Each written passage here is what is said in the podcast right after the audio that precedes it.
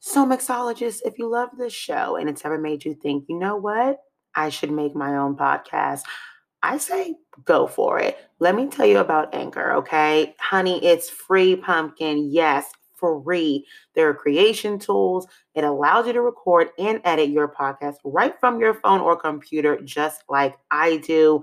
You can literally even add songs from Spotify directly to your episodes. The possibilities are endless for whatever you want and can create, whether it's music analysis, your own radio show, something the world's never heard before, or join the rest of us and talk Bravo, Housewives, Bachelorette, all those fun things you love in the TV you're watching. Anchor will distribute your podcast for you so it can be heard on Spotify, Apple Podcasts, many, many more all the girls will be able to hear you no matter what or wherever they like to listen. You can make money from your podcast with no minimum listenership, pumpkin. Literally, you put it out, you can get paid for it. It's everything you need to make a podcast in one place. It's super, super easy. I love it. I use it all the time. I make this show and y'all love it. And you know what? I couldn't do it without Anchor. They make it so easy. They have the best support staff. You literally can reach out to them anytime. It's truly a great way to start a podcast journey. Get yourself out there, talk to the people, connect with the people that love the same things you love, or people who maybe want to have a little discord with you. Either way, mix it up and let Anchor help you do that. Download the free Anchor app or go to anchor.fm to get started. That is anchor.f as in father, M as in mother to get started. Download that free app, honey, and get you some podcasting.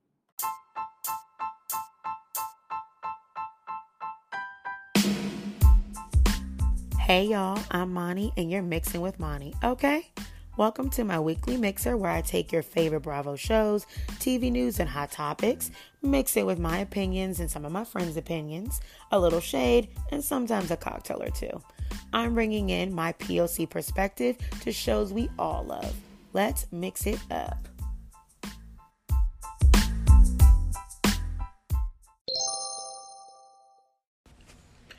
Hello, hello, hello, all you lovely mixologists. It's your girl Mani here, and you are listening to Mixing with Mani. I am very excited to talk to y'all today. I am going to jump straight on into the stuff. I did an entire episode with Raven from Mainly Bravo, the Instagram page, and Bitch is Better, the podcast with her co host Gabby um, and best friend. I love having Raven on. Y'all love it when I have Raven on. So I was really excited to have her come back and talk all the things.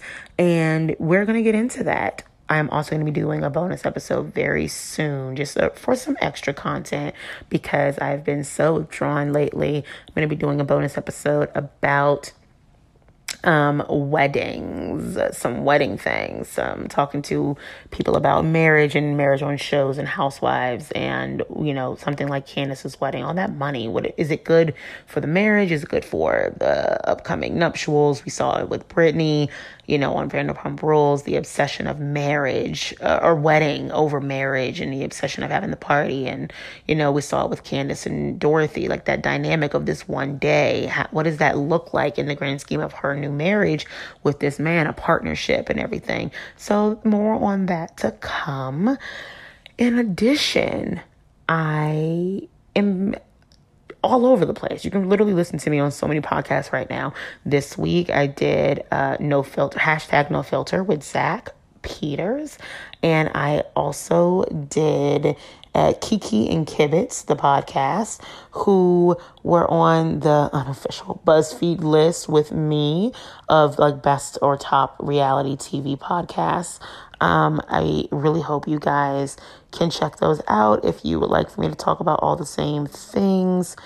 I loved both. I had a great time with both Zach Peter and I had a great time with the ladies of Kiki and Kibitz. So you can hear me on those. I also did Is This Real Life with Mandy Slutzker, who I love. I've done her show a few times um, and she's really great. So I hope You guys can check me out if you are if you are familiar with any of them and you're interested in listening. Please go and do that. There's also some really cool things happening with um, me there's some things if you did not notice that I did this week or that got released this week that more is to come, more of the conversation is to come. Um, and if you know what I'm talking about, you know what I'm talking about. If not, I will explain a little later. Um, coming up next, I have Raven from Mainly Bravo and Bitch is Better on to talk everything Potomac, New York, some hot topics, black excellence everything. Uh, who, who else is on? Beverly Hills. My forgetting that just now is very reminiscent of how our conversation goes. So I hope you enjoy you know, if you love it, let me know. If you don't, maybe go tell someone else you do love and let's spread a little kindness these days because my God, is it hard to come by. Be kind to yourself, be kind to others. Please stay happy, stay healthy, stay safe, and try to stay home if you can. Um, for those of you who cannot, please, please be safe out there and protect yourselves and other people. And remember, just because you don't know, you know what you have, doesn't mean someone else knows what you have. Thank you. All right, let's dive right in. All right, guys, as promised, I am back and I'm here with Raven from mainly Bravo, literally y'all's favorite, my favorite. Why not? You know, I have favorites. It's whoever I have on the show because I don't have people on that I don't like. So, so excited to finally have Raven back. It's been far too long, but I it didn't feel long because I've been listening to her podcast every single week, which is better with her BFF Gabby. Thank you so much, Raven, for taking time out of your recording schedule to come and talk to me. No, thank you for having me. Like you said, it's been a while. I feel like it was close to like the beginning of this pandemic shit when yes. when we last did this. So yes, I'm excited. I had, to, like, I had to double check. I was like, is it the same email? Like eh, have things changed? like where are you reachable? Like how do I find you? So yeah, it's all good. So I'm excited to chat with you today. Yeah, I'm super excited. So, guys, I just decided to have, you know, I've been moving. So, y'all, have been sending me so many kind well wishes. Thank you, because this is not for the faint at heart. And I literally have given away everything that I own because I'm like, I just don't want to deal with it. Like, I don't want to take all of this shit to a new place. It just, yeah. none of it feels important. I moved out of state. So I was like, if it doesn't fit into two boxes, it's got to go. And everyone thought I was nuts. But you know what? I am now been I've been here about four days and I'm almost completely done unpacking because it was all amazing. two boxes. Yeah, Boom. yeah. Because moving is the worst, and I feel like that's the perfect time to get rid of your shit. That's when you oh, realize oh, yeah. you literally have so much stuff, and it's like, first of all, where did this come from? Second of all, get it out of my face. It's not yes. moving into my new place. Yes, it's like okay, I obviously didn't even know it was here, so I obviously don't want it that bad. I didn't exactly. Like, oh, you got me through some really great times. You can go. Thanks. Thank you for your services. Thank you for your service. Um, you can retire. Thank you mm-hmm. so much. Go provide it to someone else. I have donated. Like I've done many a trip to Goodwill, though. I think Goodwill is like low, like low key on our cancel culture list. But I gotta check oh, my back on that because I think it was something like something about one of their presidents or like this and this and like this woman and her son. I think they've been removed, but some shady shit was going on with the monies over there. So I spread it around. I did some Goodwill. I did some Salvation Army. I did some of those like Planet clothing or something like those yellow boxes that are just yeah. like around. I did um, some direct to a non-consumer, like some, hey, do you need this? Do you yeah. want this? Like here. Good, so, good. you know, whatever, you know, because what am I, what, what, what do I need it for? You know, like it's not, obviously I didn't even notice it was there. And that's kind of the whole point. I didn't even notice I had it. These right. people might need it. Here, take it. Like what, you know? Mm-hmm. Absolutely. Yeah, purge and also make room for new things later. That part. Let's not forget who we are. Ooh, cute. So when I get like all my monies together and everything's in order now, I can like, you know, make room and buy some new stuff to like mm-hmm. kind of fill up the new things. So it's Fill been a really wild experience. But with all that moving around, guys, I have not been keeping up with any of the shows, though I've been on probably like a dozen and a half podcasts in like the last two or three weeks. You have so been busy, girl. I have been busy. I have like y'all want me to talk to? Okay, but that's kind of the thing is like when you start, when you get momentum, and then all of a sudden everyone is like, you know, that's the whole point of momentum. Like they all want to talk to you too, and I'm like, yeah. I have nothing new to say, but I will figure it out. And apparently, I figured it out. So yes, you got it. You're doing a great job. I think I think we all are. I think it's been a really good time right now to be um, a black podcaster. I really do. I've said it before. Um, you know, we're having a really good moment, and it's mm-hmm. actually really comforting to see that it's not staying just one moment. This has been going on for a little bit, and there's been lots of conversations happening. There's been lots of um, continuing of conversations happening, and I and, and just also there's been a normal, a more a bigger normalization of like, hey, not just you know in June, but also we would like to have you come and talk about things that it make you feel good, things that make you happy, like these shows, like things that have nothing to do with you or even your blackness or your experience, but also just different perspectives. And it's like right. crazy that we had to come to. It's like a, something we can we have to applaud, like to have a moment where we're all talking about. You know, we're listening to other people talk about the same stuff that we love, but hey, mm. we're here yeah it is a long road but it's it's still wild to see it's something for even us to get used to you know? It's like oh yeah you're still listening. Okay okay. Yeah cool. like i remember adjustment. um, it, it, boy has it like, been. I remember when I when you know a lot of the things first started going down, um, and it was already heightened because we were all in COVID quarantine mm-hmm. and stuff which frankly we all should still be because I'm ready to get out this house. But it's fine. Yes. Um, another rant for another day. um, I remember you and I had talked like offline about what it would take to kind of let Bravo go or where we where do we go from here? Like mm-hmm. feeling in this area of feeling betrayed and feeling a little forgotten, a little overlooked, and not really knowing what to do about it. And I've talked about it before on my show, and I think I mentioned it on um, uh, Sarah Galley's show, Andy's Girls, her Black Lives Matter episode from a few months ago. I said, you know, there's been plenty of times when you're a Black fan or a person of color, period, watching Bravo, and you're hit with a moment that you weren't expecting. There's no trigger warning because they don't trigger you at the beginning and say, hey, by the way, you might find something offensive, right? They don't right. do that um, and they don't really put it in like the previews or something. So you're hit with something and you're like, well, I don't know what to do with this. And you kind of have to make a decision. Do I keep going? Do I let it go? What do I let slide? What, everybody's line is so different. Mm-hmm. And we would talk about like what do we do? Like where do we go from here? And i remember you were like you did not know if you would even like start to, you had just started your podcast and like you don't even know if you want to come back to it. I was yep. like curl retweet. I feel it. That's so me. Um but you and your best friend gabby who is also um, a black woman she y'all have kind of come back and your shows are even more now. So what made you kind of come back to that decision and rejoin you know the bravo sphere i guess just this whole uh this whole movement where everyone is listening in the reality that we do have this platform and we should be using it you know so mm-hmm. if if people want to hear our perspective and actually listen now um, we need to be taking advantage of that right so because let's see before everything had really hit it was probably like a week uh, a week before everything, all the protests and everything like that mm-hmm. had started happening. It was the Kathryn Dennis thing with the with the monkey emoji that really set me off, and mm-hmm. I said something about it, as I do.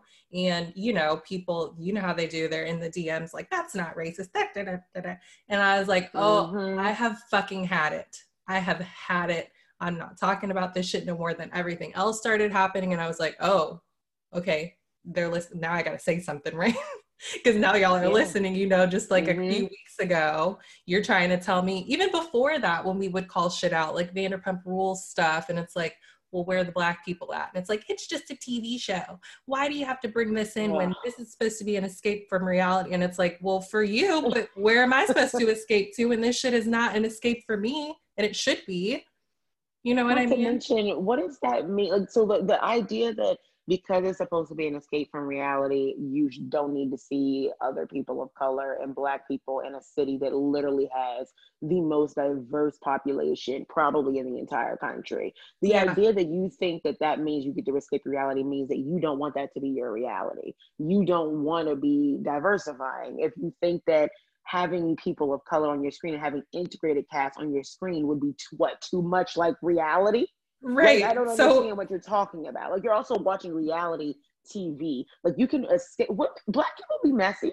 So like what does it have to do with anything? You can have not- other cultures and other races and it's still your escape sis Exactly. So that all of that was oh. infuriating. And, you know, Gabby and I talked, we, we took a break for a while and I was like, listen, I, you know, we agreed that we should come back, but it's like, it can't be just Bravo because sometimes yeah. we might need to skip it because we get mad at them or what, whatever, you know what I mean? Yeah. so it's, so it's expanded. To. It's not just Bravo. We talk about other reality shows and that, that has helped. Um, but but Bravo is doing, you know, I'm not mad at them at the moment. I think that the yes. Race in America special was really great. I hope mm-hmm. that there's more to come with that. Um, so, yeah, I, I mean, yeah. I, I think that they're doing it.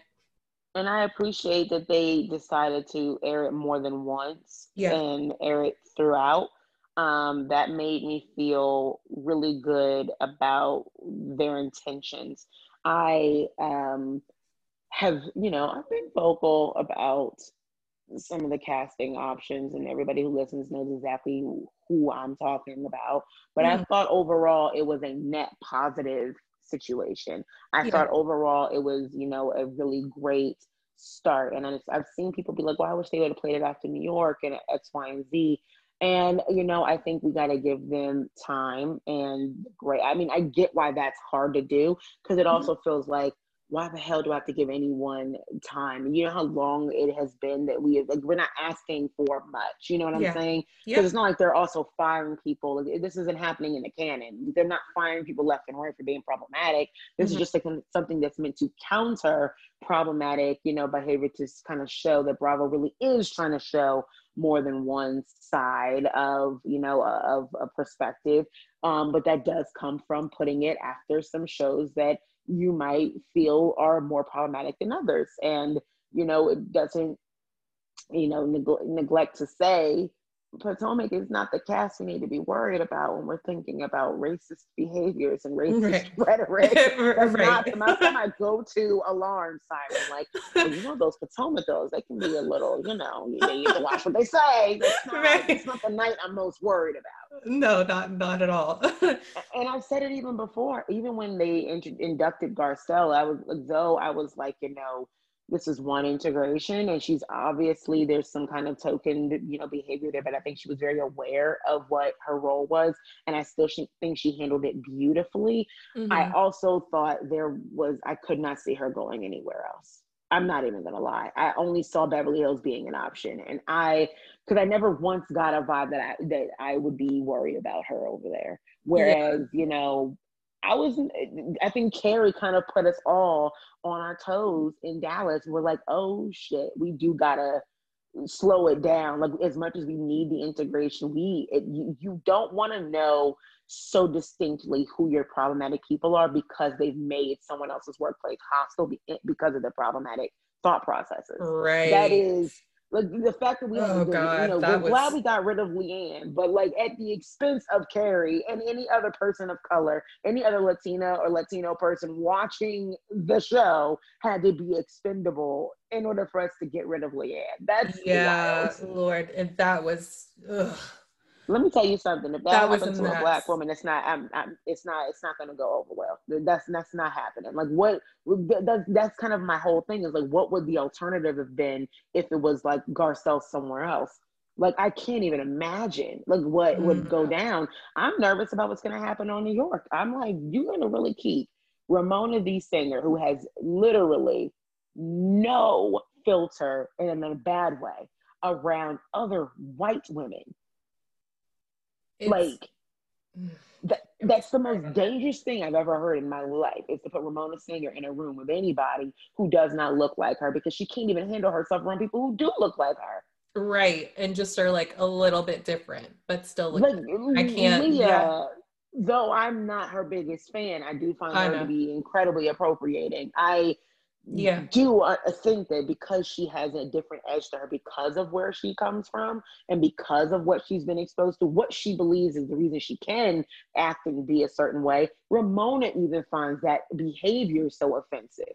Like so you talk about can, bringing a black woman in. I mean you see how she acted around those women um when Leanne had uh, Leanne Luann had that spa day or whatever, and she oh, like God. doesn't even know how to talk to like what the fuck is wrong with you? This is just another person. Can you be oh, normal for two seconds? Please. Yeah, and, and, so, and what's so sad is that I love Sonja, but even Sonja was like, Leah, she's a good friend of ours, but she's rough around the edges. I'm like, why? But, and it's like, she like lived in Brooklyn. Like, what right. are you talking about? Like, right. girl, but this is you know, it's one of the things that I'm I'm most worried about because I, I don't I feel I fear that people's love for New York has been um, kind of blinding them to what really can go down on. Oh, what, definitely. Because you have to be reminded constantly these people are real humans still too. I mm-hmm. think that we see Ramona and Avery go out in the world and people are like, I don't think we like them. And because we're reminded that yeah. there's still humans that act outside of the show, like they're real people like Stassi and Kristen. So you're like, holy shit. So all that bitchy behavior that we loved on the show, they're still like that, even when the cameras go down. Right. It's, it's like it's actually not a character with them. That's just oh my god. You mean that they're just awful? They're just yeah. assholes. Oh my god. It's like we cannot empower them anymore. So what do we do? Do we do dismantle everything? I mean, obviously not. We we do. I do. For me, I prefer to know who I hate. I like to know up front. I like oh, to yeah. know, oh, you're a problem. So got it. Tell me. Got it. Mm-hmm. I do applaud Bravo. I'm really happy that they did the Race in America a movement, not a moment special. Um, I think that title is, I want it tattooed on my freaking face. Like, thank yes. you so much for that. Keep your foot on the gas. In Please. an effort to continue to do that, I also was able to uh, sit down with one Braunwyn Windham-Burke from uh, the Housewives of Orange County. Um, we had a conversation, uh, and the snippet has been released on her page um, called Hard Conversations and Amplifying Voices, an open dialogue with me from Mixing with Mani, your host, Mani. Um, thing, and I am really grateful, I, you know, that I had an opportunity. She approached me to sit down and talk with her about some things that I've kind of always wanted to say um, and things that she's struggle to understand and in, in her ally approach of feeling helpless at times, but also being uh, having to confront some of her own thought processes and some of her own um, journeys to unlearn and how to relearn what that looks like. And you know, I she says that I have a way of you know I guess explaining to her that makes it feel not as daunting. And it's not because I sugarcoat it. I just think that I've been blessed with um, an ability to structure things in a way that it kind of makes it impossible for people to run from because it's that mm-hmm. much easier to understand. And yeah. I think that comes from me, uh, my calling being to teach. I've always thought that anyone can learn should they choose to. And I think that if sometimes in the way I speak and how I can oversimplify something, but also kind of deconstruct your own biases of what you think, if you still reject it, it's because you're choosing to. And I think that's yes. really important. yeah. And you're absolutely right. Cause you know, I, I've told you several times that you have such a way with words. And it's everyone doesn't have that. I don't. You know, I just be talking and I say whatever. and I also do not, I have zero patience. And that's the thing that I'm working on. But obviously, in a situation like this, it's like having the conversations and stuff I can't really do that. That's mm-hmm. not for me. I have to be like a sharing information type of bitch, and that's really it. no, yeah, I don't have that patience. I don't have it. I'll be fighting with people, and I don't really feel like doing that either. That is um, certainly okay. Yeah, and it's what you said um, in that video that sometimes listening is just as important as the act of activism is so true. And I think that maybe people just hearing that, it's like, because they, they don't really know what to do all the time. And that's fine. Mm-hmm. Um, mm-hmm. And I think that listening is a great first step. And that's something easy that everyone can do. And you just take it from there. Um, yeah. So that that was amazing. I want to hear the whole conversation. I want everyone to hear it because it's really important. Yes, really it is currently being edited. It was over about an hour uh, okay. or, and some change. It's being edited and more is to come. There's like a three minute uh, snippet on um, Braunwyn's page that I did post. I have not posted it to my feed yet because frankly, it's just, it's not necessary for me. It's yeah. like if you follow me or you listen to me, this is not a special for me. This is my everyday conversation. This is yeah, it's exactly not new. Who I am all the time. It's also it's not my audience that, in a lot of ways. It's not really my audience that needs this. Yeah. And I think you know I, I applaud Braunwyn for being very aware of that. That um the show that she's on the uh, mm-hmm. uh, area that she's in and the people that watch her specifically there has been a lot of weeding out but there has there's a lot of people that probably still wanted to learn and know and do differently um, and that is why you know she put it out there i will probably post it eventually when we get the longer version but at this moment you're going to find resources on how to listen to people who you don't normally listen to yeah. every day for me so, you know, it's never that special. I do encourage people to continuously listen to other voices. I have been very clear. I am not an authority on what it is to be Black. There isn't one experience. This is not a linear situation. I right. myself have very many privileges that I am very aware of um, and in a lot of ways, my hair is not as threatening to people. Uh, my skin color or my mm-hmm. race, like my ethnicity, doesn't necessarily come off as one way or another, depending on what I look like. Yeah. I consistently straighten my hair because of the Eurocentric beauty standards that have been imposed on me since I was a kid that I'm still afraid to let go of, but has gotten me into so many places. I haven't let go of it yet. Like I still struggle with wearing like my natural curly hair into a workplace, but mine is still not as coarse or not as eh, you know thick as other people. So I, I hear you. I got that four C. listen, I'm not it's an authority on what it is to be black, and that's why you have to listen to other people. You have to watch other people's things. But the, what I hope happens is that I can start a process where that is so normal that other people continuously want to share. And then we're just circulating content as if we're not all doing that anyway. Like the idea that you don't want to diversify shows because, like, why do we have to put race into it? Because, girl, we're all watching a bunch of white people do a bunch of white shit. Right. And it's right. okay for us to watch other people do other shit in the same spaces that, like, you know, people have always said Friends, for instance, the show, to have a show about an all white cast in New York City is you had to work hard to create mm-hmm. an all white environment in New York City. You had to work very hard to make that your representation. Right. And the fact of the matter is that wasn't the case. That you know, there have been I think it was the one who plays Ross who got oh, into God. a situation not too long ago where he was like, I would love to see it rebooted with black people. And people were like, honey, there there was an original with black people called Living Single. Remember? I know you know it. Watch. Please. Your show is loosely based on that show. Like allegedly, but also not alleged. Okay. So, also, Living Single is so much better. Sorry. I'm rewatching it right now. Let me tell you, like I am someone who loves Friends. I yeah, it's funny. Friends. I think it's hilarious. Living Singles better. Just saying. I love Friends. Like just love is.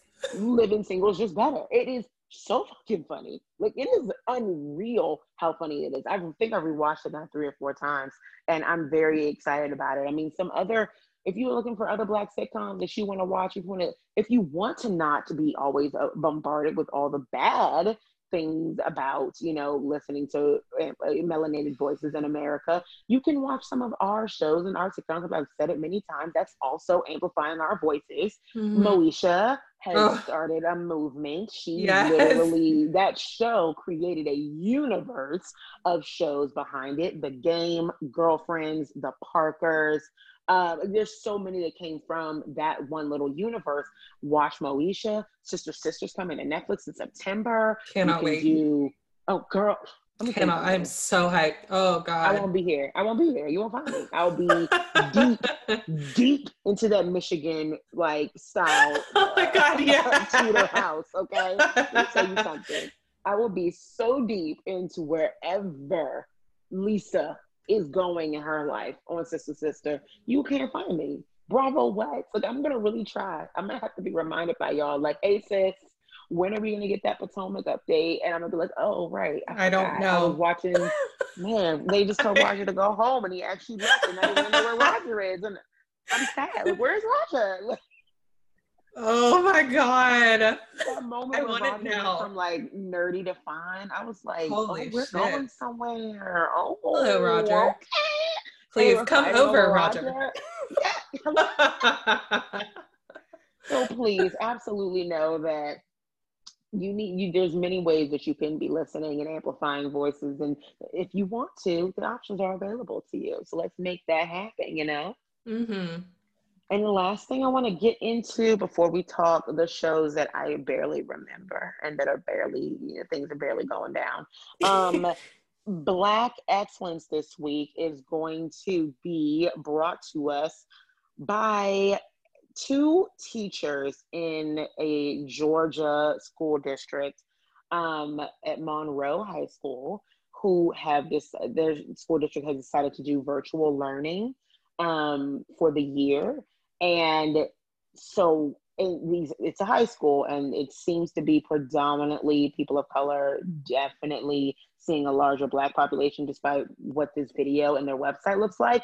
Um, and we have two teachers, Miss Evans and Miss Williams, who did a remix to a rap song by a young up and coming rapper, um, Jack Harlow, called What's Poppin'.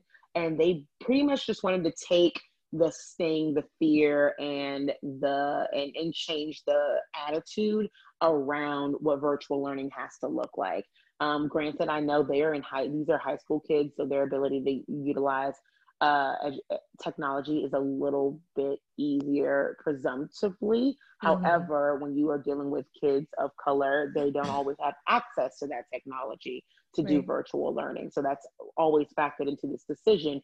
So a lot of these schools that, you know, harvest these communities that are, you know, educating these communities have to kind of make a choice. Like, we have kids who don't really have access to technology but do we are their lives dispensable that we bring them and their teachers who there aren't very many of them at the moment anyway into a classroom where they could get sick or worse? Like what is the risk here that we take? And i guess this school decided that they are going to do virtual learning and i just really enjoyed watching these high school kids with all with all their little masks on dance. dancing yes they're dancing behind their teacher and the teachers are rapping about what they have to expect what they can expect from them, how they don't play. They're still going to be on top of things. Miss Williams is going to be watching that Zoom call every day. Mm-hmm. I just really, really loved it. And so my shout out is to both of them, and it's been posted on my stories.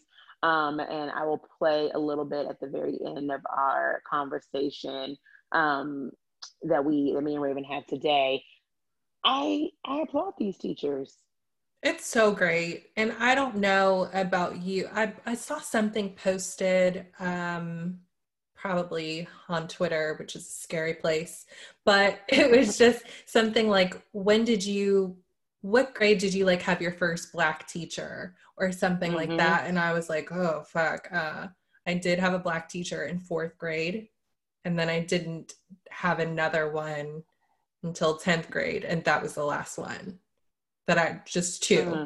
And it's so important to have teachers that look like you. You know what I mean? Yes. So I absolutely you know, know, what you mean. I'm becoming one. Yes, and I think that's so great. And so I'm watching this video when I see these black women and the one teacher, she's got her braids. I'm just like, this is so cool, and that's so great for those kids. You know? Yes, and I just want to see like, more of that. Me too. And I feel like these kids can kind of connect and relate to them and they yeah. feel very cool. These teachers are also on point. Like they know the song, they know the, the hit stuff. And mm-hmm. these it also I think it really does something by making kids feel safer and yeah. they don't even know it. They have no idea mm-hmm. what it means to them to have this until they get older and are asked yeah. that question on Twitter when did you have a black teacher? And they're like, huh. And they wonder how much of that was shaped and learned into their experiences of not having that. Like, for instance, I this year with Juneteenth, it was kind of a thing. And I just assumed it was a thing because someone had just died. Because I was like, well, maybe right. that was the reason why. Because when I learned about Juneteenth, I learned about it in Texas, in Texas history, which is where this kind of went down. And it was by a white teacher who, when I asked, like, why have I never heard of this like holiday, she told me flat out, well, it's not like a real holiday. Like you will never celebrate it. It's not like a real thing. It just was like a day in history. So that was when I was in seventh grade. I was 12 or 13, maybe, right? Cut to me in my 20s now, I was like, so it's not a real thing. Like, why people acting like this is the real thing? I was very anxious. Like, this isn't going to be a thing next year. Like, what? Do, I hope no one has to die next year for us to celebrate this again. Like, yeah. what is going on? Like, this is not a real holiday. And because I had to unlearn that because you know and this is why i've said like i really want people to understand learning can be and listening is active activism because when did you learn this information? I didn't yeah. learn this information. So I know you didn't learn this information in school. So you oh, have yeah. to learn and you have to listen because when did we get this? Yeah, know. we did. I didn't get it. I didn't know about it until, I mean, just like a few years ago, honestly. Right. Did not right. know. I had no idea. And the only reason I learned about Juneteenth in, in, in school at all was because it was, it's mandatory to take Texas history in Texas, at least when I went. So okay. uh, it's it was and it's a Texas thing. Like it was Texas that took so long, so they had to talk about it. So what else are you gonna do with the entire semester's worth of curriculum if not talk about all the things that happened? And that was probably the only time I ever learned about anything black happening in Texas history at all. Exactly. This where I yeah, I just deep dive. That's all I got. Yeah. so I really shout out, um, you know, Miss Williams and Miss Evans of Monroe High School in Georgia for just being dope and for giving kids.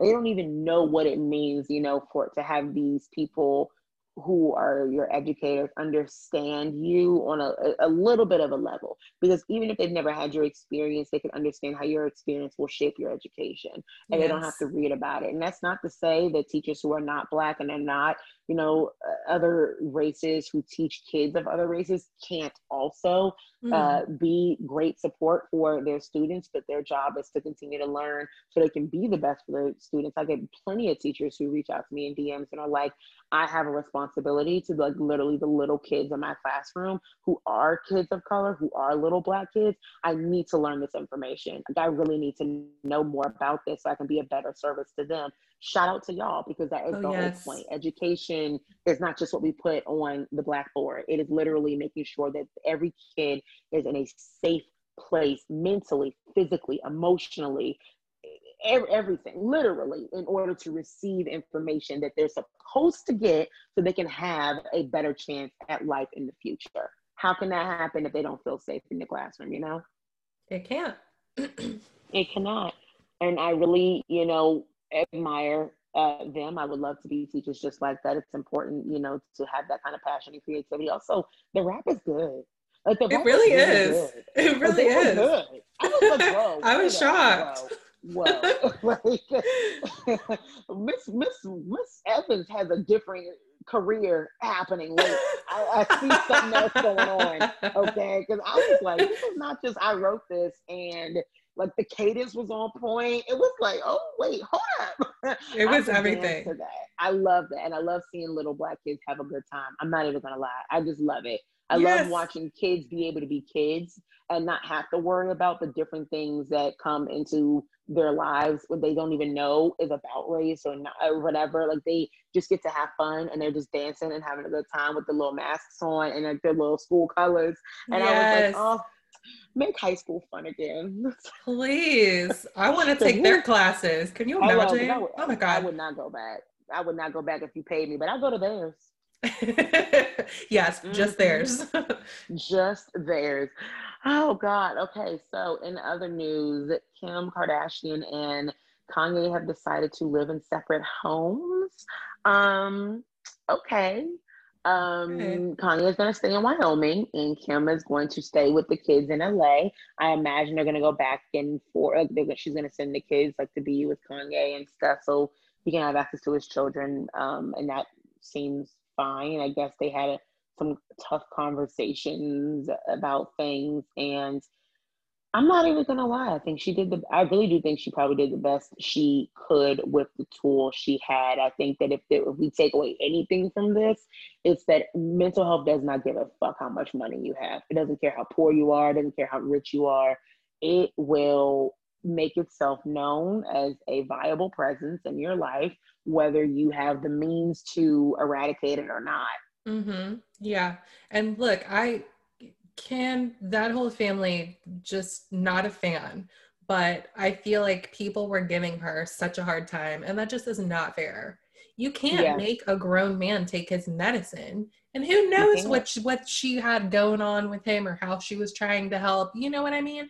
We have Listen. no idea and that had to be so hard and for everyone to be watching and being like this is your fault. It's like leave that lady alone. Please leave them alone just yes, this once. Like, just this once. You, you, know what I mean? If that is hard. Once, literally. If you are like, uh, there's been a lot of rumors that like um a certain person who holds a certain position of power in the nation right now um has needed to have like the shit like his physician has allegedly had the White House chefs like mash cauliflower into his mashed potatoes just mm. to get him to eat vegetables. Jesus. Um, whether that's true or not, a I believe it wholeheartedly Sounds true. because it's yeah. like there's there's uh been a lot of rumors that he won't eat anything other than like basically steak and potatoes, um, which is like that very old, good old boy country club mm-hmm. thing of like that meal, but it's not meant for every day, and certainly not meant for someone who's supposed to be running a country and needs their heart to kind of be on board.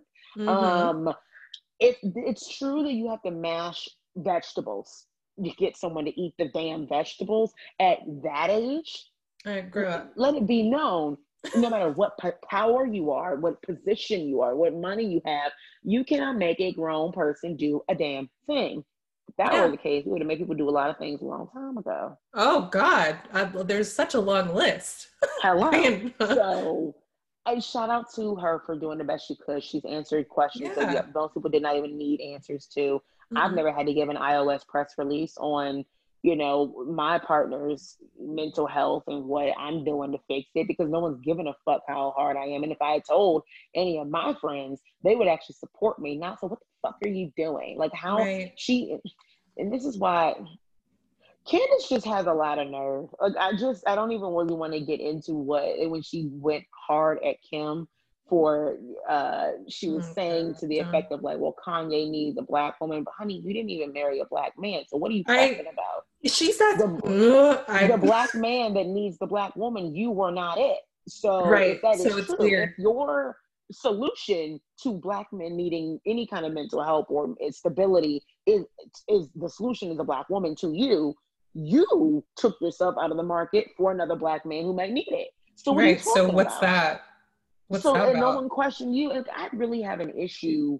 And this is, I guess, how we'll just transition into Potomac because I think Ashley is being incredibly gracious, letting oh, this woman is. into her home. Oh, she is because she is feeding. Mm-mm, she would never come into my home, and no. it's like, I'm sorry, Candiace. I. It's like you said. It's like she forgets that she's also married to a white man because I'm still stuck on her calling Ashley huh, a bed wench. Huh, like I don't understand uh, that. I don't get roach? it. What if call she another black woman a roach? What the fuck? Call her white husband an oh, overseer? God. Are you crazy? What does that make you? I just, what, what, like, what does that make? What does that make you? I'm so confused because you're like actually in the same position. I'm. I don't. I don't understand. What is the difference? Her white husband is a slave owner. Your white husband is what? An abolitionist? I'm so confused. No, I don't know. He has a brown. what are you doing? I don't okay, get it. I don't know. what is going on? Candiace has a lot of. She needs. This is what I'm talking about. She needs to unlearn. She needs to check out the specials. This is what oh, we yeah. her because yeah. what's going on over there? Like what is happening? Like, girl, learn your history, know who you are. There's so much bitterness inside of that woman that mm. I am mm-hmm. genuinely like, this is not. I think that we need to put a gag order on housewives being on social media. And it's oh, I would love point, that. It feels like I would love that. I, every bit of potential I see in her on the show where I'm like, okay, there is another dimension here. Like when she gave us the understanding of why she probably was so hard on Ashley last year because she was jealous that Ashley had this real understanding of who she was as a woman and where she wanted to be as a woman, and that mm-hmm. was to mm-hmm. be a mom. And though that is not necessary for a woman to be a woman, she was jealous that Ashley had this definitive understanding of what she wanted to do as a mother and be, yeah. you know, a woman who has babies. And mm-hmm. Candiace didn't have that. And they're roughly the same age. So I understand that jealousy. I understand why she would feel that way. And I appreciated her giving us that insight. But mm-hmm. then the follow through is poor. It's it like, is. So then I'm going to go to your house and go, so we both have things to apologize for. That's not the point. The point is, someone has to take the lead on the apology train. Someone has to extend the olive branch. And sweetie, you are it's for you it's to do. you. It's yours. The job is yours. Oh, Candiace. Yeah, I just agree with the whole social media thing because I feel like if we take that part out for Candiace specifically, obviously there's other housewives on other things. Like I probably would be able to enjoy her on the show. And I think mm-hmm. that there mm-hmm. probably was a time when I did, but I was like, oh Jesus, she is something else. Like I yeah, it's it's a lot. She well, really she does have this Tasmanian devil. I didn't mind her. Yeah. because it's like she needs to be on the show. She's good for the show, but it's like, wow, you are really fucking terrible. Like really yeah. terrible. And also, and honey, you're the most disposable. For her to give an ultimatum to Bravo. Oh my god, hilarious. When the show is so new. Girl. As if they cannot recast at any moment and no one would care. Like it's still so brand new. The audacity. Because it's like literally bye. to tell us and to tell Bravo that she will not film another season with Monique. That's all. Then you better hope and pray to God Monique decides to leave. Because let me tell you something. Bravo will be like, well, girl, bye. And for you to give an ultimatum about what you will and won't do and what conditions you'll put up to film, as if you did not just start allegedly paying your mortgage 10 days ago. we literally saw you last season. That was your closing credits, was you paying your first mortgage payment into the goddamn mailbox. and how do we know we, she didn't run back out and go pick it up again? How right. do you know there was a check inside? This is a blank. It was an empty envelope. so it was all for show. Dorothy telling Gizelle she's still paying for a lot of shit. I can't. I can't. So, girl, how dare you bite your tell your job? So it's me or her, and they're gonna be like, "Well, if you're vacating your position, we can just post it. we can okay. we can post the position and, and get a new person to fill it. That's no problem." Like, should like, we consider this your notice or because we need to maybe Dr. Wendy's so. there to replace you? All right. and I'm fine with that because she's Wouldn't great. That'd be ironic. Hello. oh my God, that'd be um, hilarious. Absolutely. Do you think they had a real, uh, like a real friendship before? Because I think this was like a housewives. I don't think so. Introduction. Yeah, I don't, I don't, It does not sit well with me that they were in the same circle. I don't believe that. I don't know. Dr. Wendy, she just so much. She, I don't need to say better than Candiace, but I mean, she is. I don't really know how else to say Listen. it. Like, Candiace is not on her level. Why on earth no. would she be hanging out with her? Why? So cute. Candiace trying to make a connection. We have politics to bond over. I was an intern some years ago, about 10. right. And Dr. Wendy is a, um, a political correspondent on Fox News Weekly. She also is a professor. She has three degrees, four degrees, and her husband's a lawyer. But, you know, we bond over the politics. It's like, honey. Honey. No. Give me one policy. Tell me one that was passed in the last 24 hours when was the last time the Hill met? You interned once, and I have some tea on that internship uh, that I will discuss Ooh. off air because what I don't need is oh, her yes. coming after me on an IGTV or whatever. Oh my god, because she will. Let me tell you something. that black socialites owner, bless his heart, because though he oh, is vile God. on the social media, he still handled it better than me. I am very eloquent. I have a great way with words. That's why another reason why that bitch doesn't want to have across me. Mm-hmm. Okay, it's very yeah. She different. will have met her match. Oh yeah, yeah. girl, please don't ever. Because I'm like again, what she said to Ashley was enough for me to be like, oh, you don't like people, like you don't like other women. Like mm-hmm. so Ramona, you don't support other women. No one, you don't say that these aren't four letter words hurt less than the things that she said.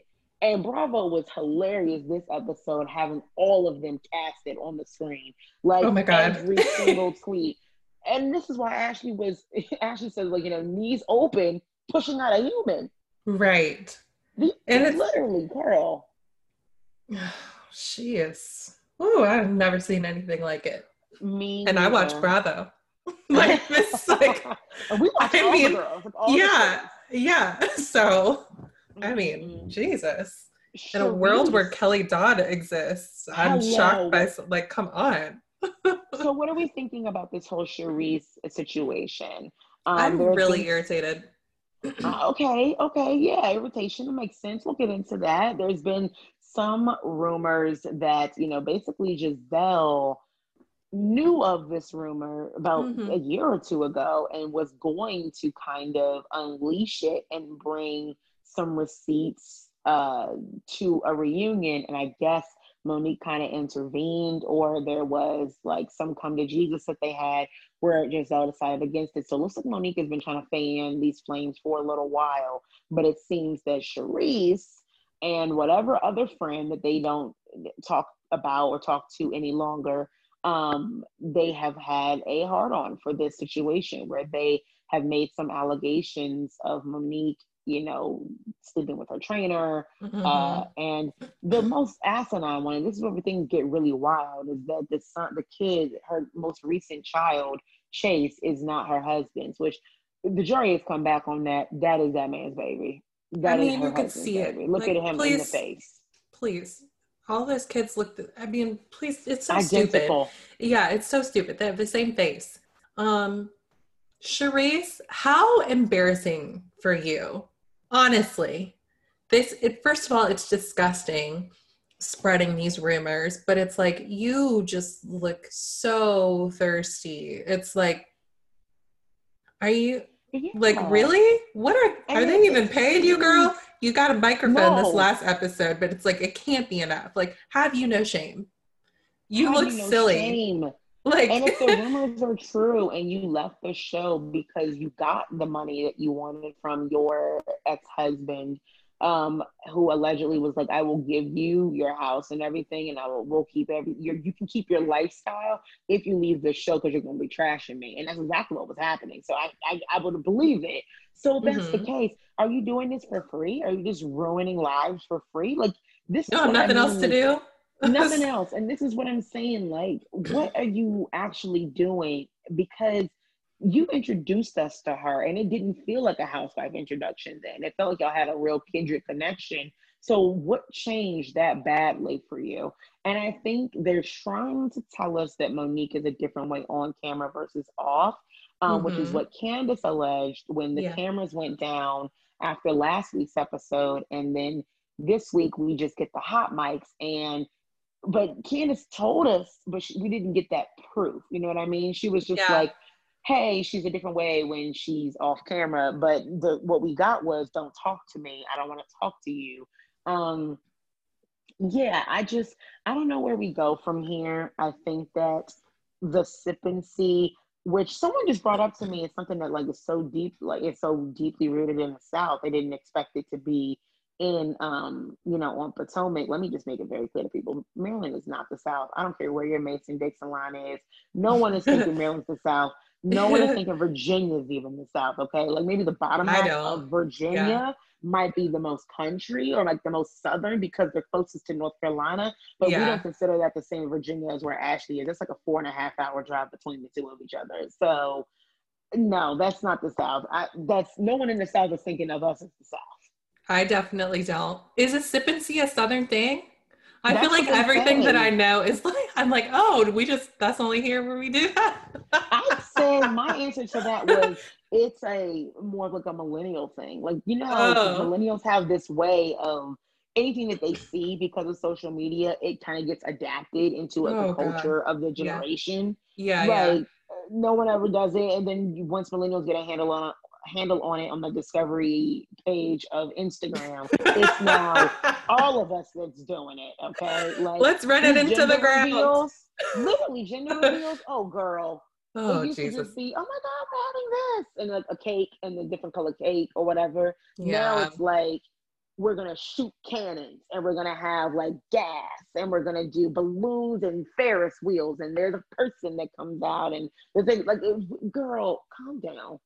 Are it's really excessive. For the baby, like can't be. And there, you know, then there's people having accidents with it because when the space shuttle takes off, you want to have the blue or the pink dust coming out of it, and then someone dies, and it's like, well, yeah, or like a wildfire gets started. What? Like, girl Oh.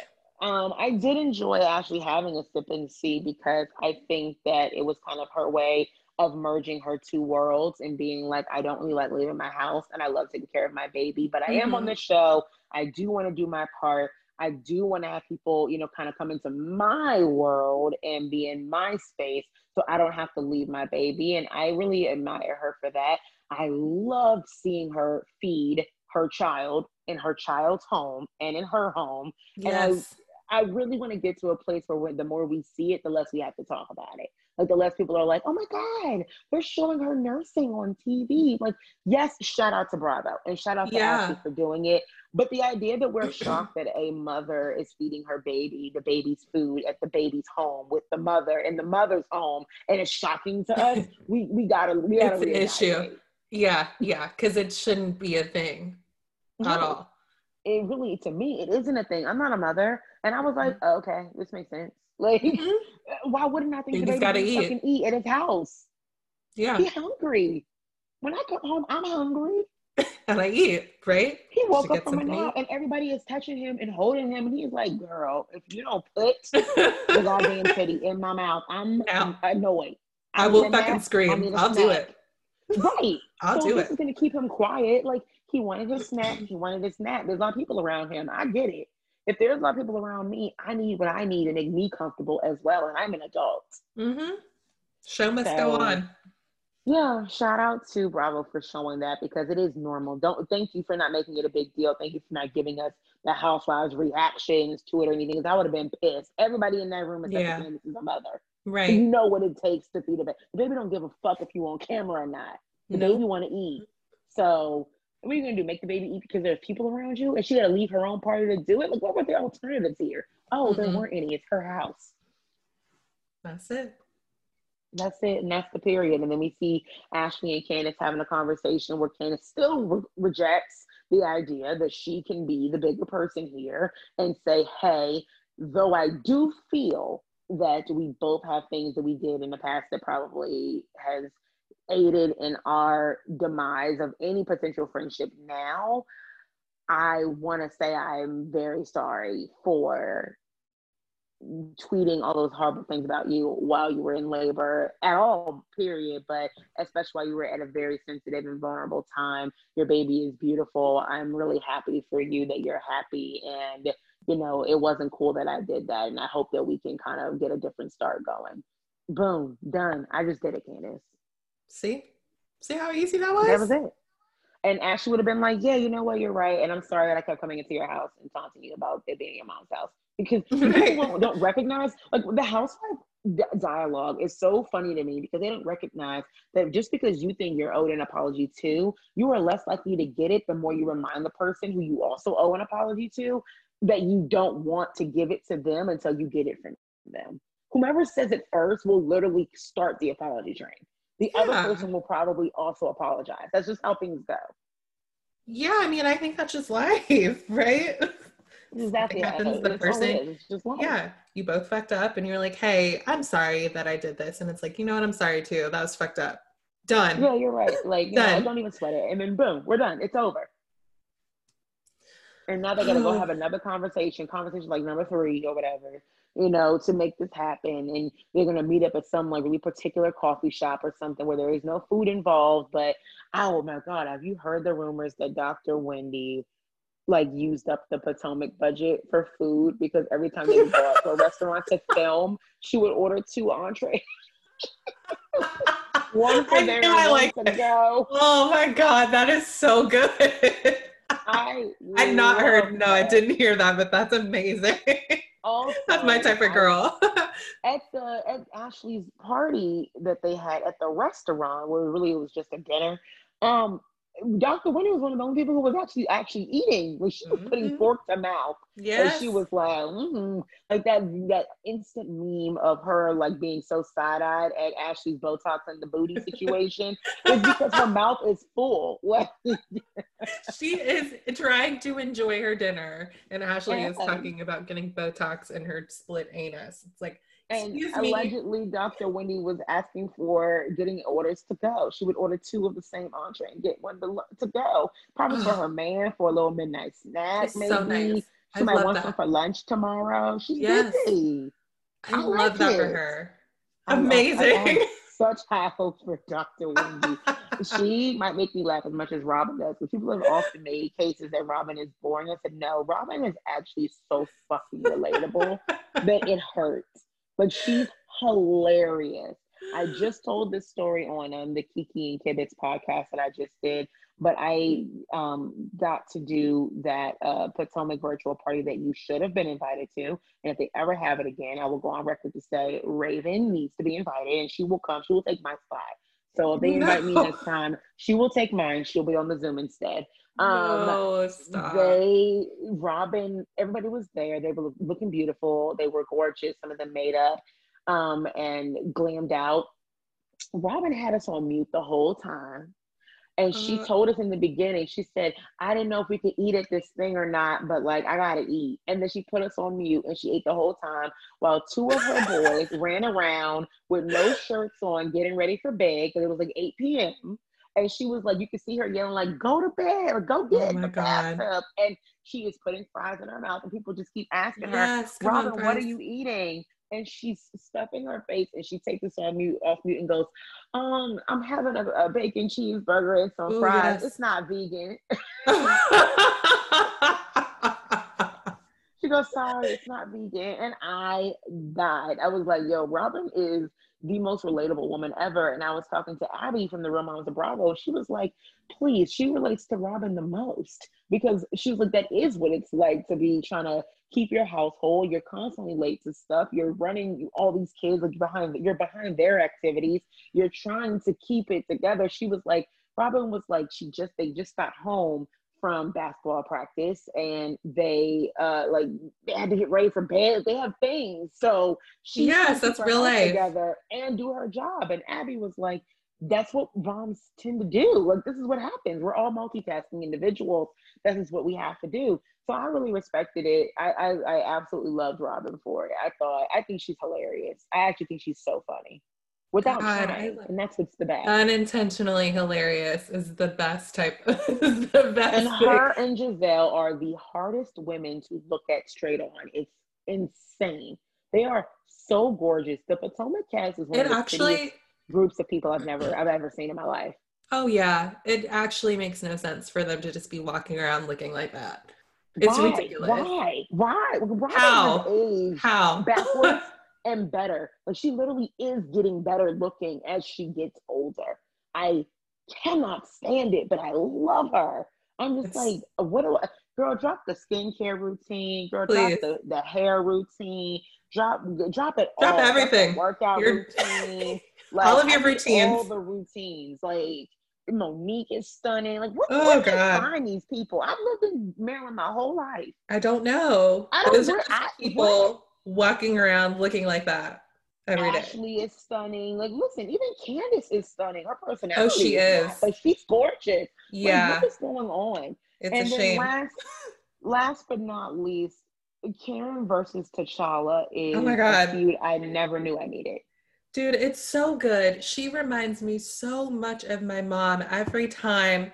When Monique opened that door and that bird was sitting on her shoulder, and Karen was like, "Oh, really?" And just like staring T'Challa down. I was like, "Oh my god." it's so good. She's like, really? Does the bird have to be right fucking here when you open the door? You know I don't like this thing and now y'all are on these conspiracy theories that Karen, that Karen's the one who let T'Challa out, and that's why T'Challa couldn't find his way home. But he's home now, so we can joke about it because Monique was very upset, and oh, um, yeah, she lost her pet. But Karen is so anti this bird. It is so funny, so funny. And we also got to meet Dr. Wendy's family this week, and I really like to see that. I love that her kids are learning um, more about their own culture, their heritage, and they're learning to speak um, Igbo and uh, in, in, numbers. That's what we see being taught to them in lesson by her mama. I love that. And I really loved that Dr. Wendy kind of let us know that she's watched the show before because she was hesitant to call her obvious mm-hmm. Mr. Chocolate husband. I, Mr. Oh Chocolate, because of the whole idea that Gizelle's uh, Jamal Bryant's uh, ex-husband and current boyfriend was Phaedra's Mr. Chocolate of Atlanta, and so and she didn't want to call him that. But I'm like, no, that's what his husband deserves. Oh my God, he is a piece of chocolate. I love him. He he. He's oh my God, I, I need to see more of him every single room. episode. He's helping raise the children. He's there. He's present. He's filming. I'm like, oh, he is fine. letting her have I, her space. yes. Good, good, good husband award. Uh, and the bar is on the ground in Potomac. So oh the bar is on the ground in every city. That's the sad part. it really like, is. It's so low. It's low in Atlanta. It's low in Beverly Hills. It's low in OC. It's low mm-hmm. in New mm-hmm. York. There is no bar in New York. None of them are married. Nope. So the bar is non-existent there as a real high housewife. So I just I really am enjoying getting to know her. I love where the season is going. I think we're already getting into the drama, but it doesn't feel like we're waiting on one big moment like we were led to believe. I think we're gonna have a lot of really good content, a lot of good side content. Uh, oh yeah. Because it's like going into it, I think we all thought, okay, the fight, when's the fight going to be? And it's like at this point, I've almost forgotten that that's even going to happen. I'm not like, oh, yes. oh, when is it? Because yes. it's like there's so much going on. It's like, oh my God, we haven't even gotten to that yet. Holy shit. You know, because yes. in a place like Beverly Hills, it would be like, can we just fucking get to it, please? Yeah, we've been leading up What's to happening? Nothing. 15 weeks. And now yeah. the season again in Beverly Hills is over. Thank God. And there still was Sorry. pretty much no climatic event. And we didn't really have anything go down. Mm-hmm. Um, mm-hmm. but everything that did go down was pretty much not necessary because just like last year, though I do think the season was much better than last year because the bar again was in hell from last year. Mm-hmm. Um, I do what I will say is just like last year, I always said, had we not gotten all that comeuppance on social media, had they not done all this press about the season being yeah. so groundbreaking and being two seasons in one, and we probably it probably would not have been that bad. Yeah. It probably would have been fine it, because when we got to the end of it, it was like, this is it. Who cares? Like, yes, it's a dog, but it's a dog. This is not a huge deal. And now it's the same thing. Had we not made such a big fuss and talked about threesomes from episode three to episode fucking 23, and obviously tried to set Denise up this whole time mm-hmm. with this one storyline that you were going to drop, uh, drop a bomb on her for weeks later in Rome. Now we're at a place where we're like, this is it. We don't care. Why do we care that she slept with somebody who's not even on the show? Literally, and why are we bringing them back on the show to do to talk about that? Nobody cares. It's so silly, and it's like have have y'all really not learned that this formula just is not it by now? It doesn't work. You stop, stop doing it after one person. No, it's whack. It's whack. You gotta keep going. I don't want to watch that. Other. No, oh we're gonna see lots of different people take different sides at different points. Stop trying to make fetch happen. Ain't gonna happen. I am very much so over but you know, we're transitioned into Beverly Hills now. Um, what happened?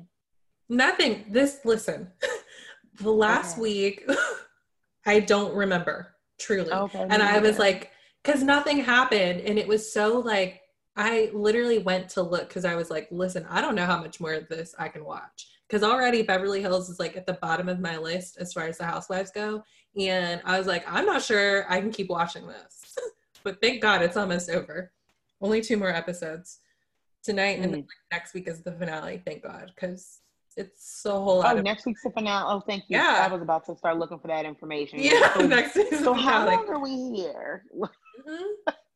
Because mm-hmm. what else? What else?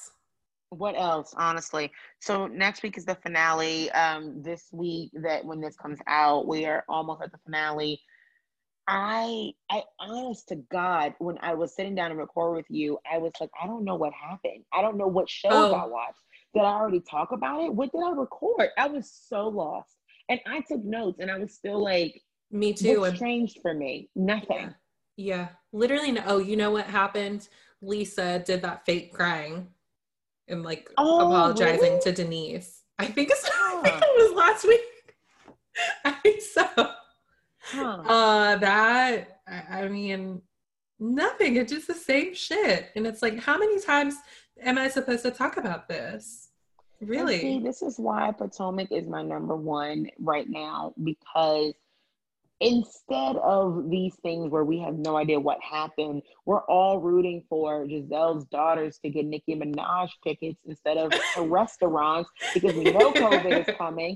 And this man is dressed like he's auditioning for Hamilton, the stage play, like I... the off off Broadway version to take them on a boat just to tell them that to me as a dad that was not a major event that needed to be done on camera because i thought it aided to the girls arguments that he does these things to get make gizelle feel good 100% i was like they is, did not lie. you could have said this on the kitchen at the kitchen table but like hey by the way like i got y'all you each got steak in a restaurant and you're working there this summer that's like just being a dad like just raise the kids that's right. just raising them and you've made fine. it into this like this big production, and Grace is like, mm, okay, but what about the Nicki Minaj tickets? Because so what that's I what I. For it's weird that I what I got. Yeah, I don't. I was very specific about what I wanted, and you just didn't do that. So which I'm i mean, I get impressed. it. You're trying to teach them entrepreneurship, but sure. also if you really wanted to impress your kids,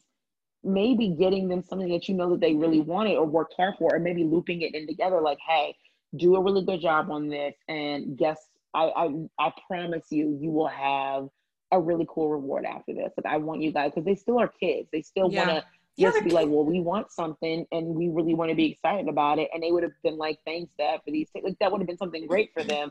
Like, this was great, but this is this felt like a ploy, you know. So oh yeah, oh yeah. I don't like him. Just, he's you know, and you know what? He he looks like R. Kelly to me a little bit, and so that I find that to be very distracting. Yeah, I don't know. Disturbing. Yeah, and like I mean, also he's just horrible. I don't. Yeah, get him, get him off, get him out of here.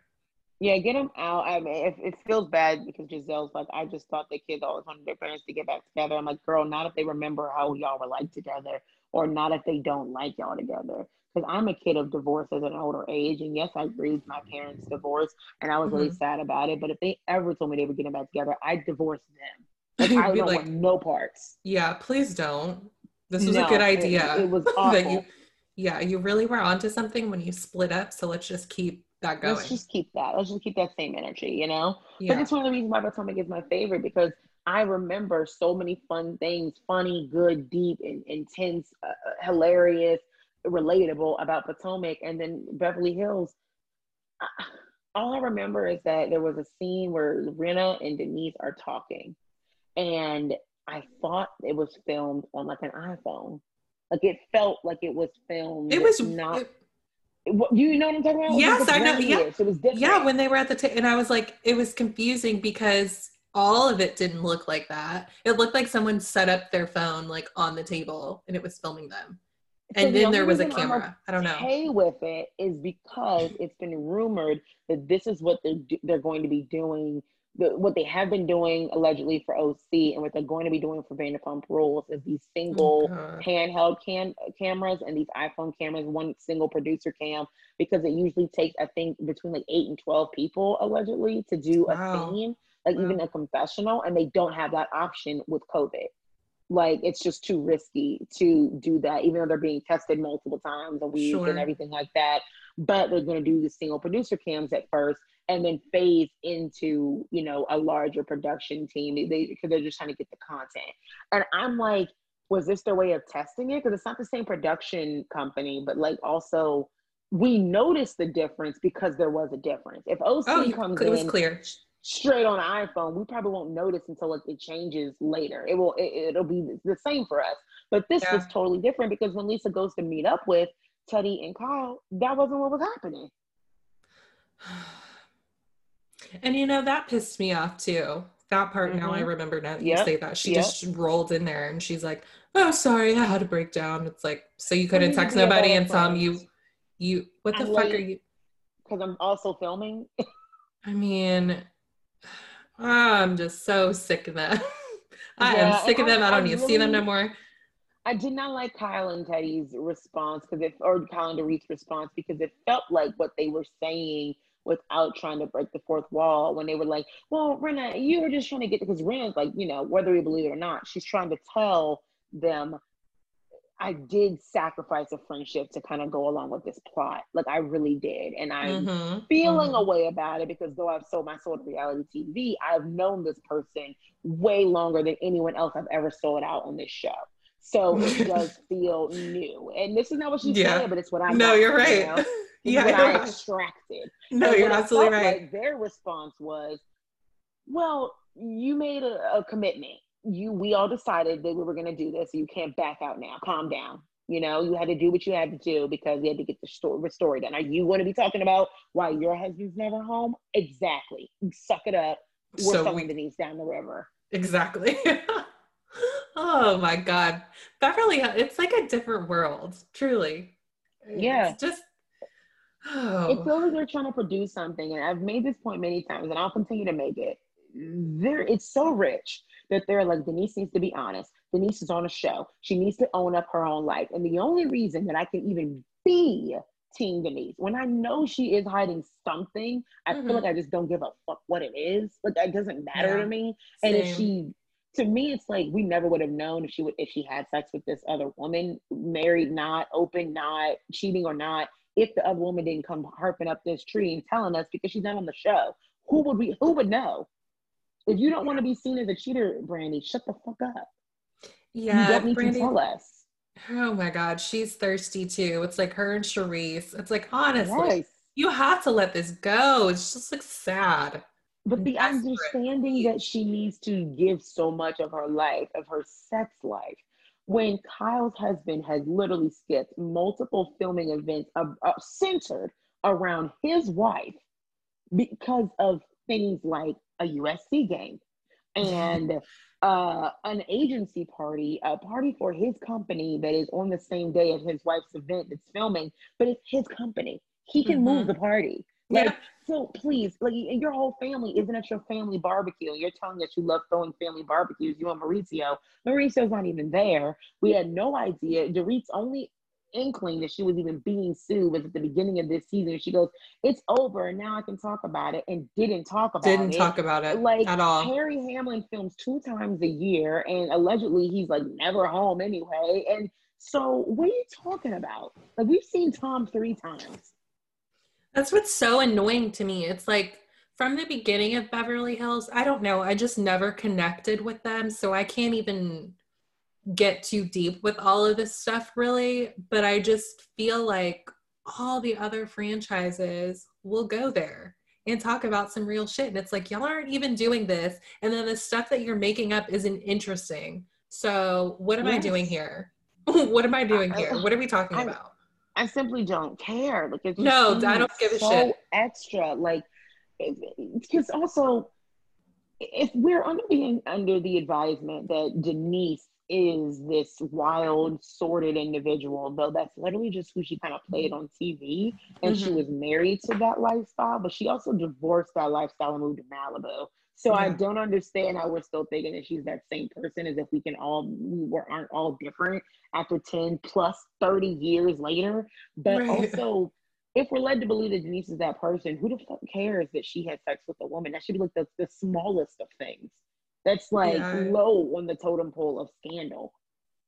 It's nothing. Like, is Teddi okay? Because when when no. told her to her face, "Well, you guys know I'm bisexual," I thought Teddi was about to have a freaking aneurysm. She was like, "I didn't know that. Oh, I know I didn't know. You didn't tell me that." And Kim was like, "I didn't know that." And I'm like, "Did you not? Really? Are you sure?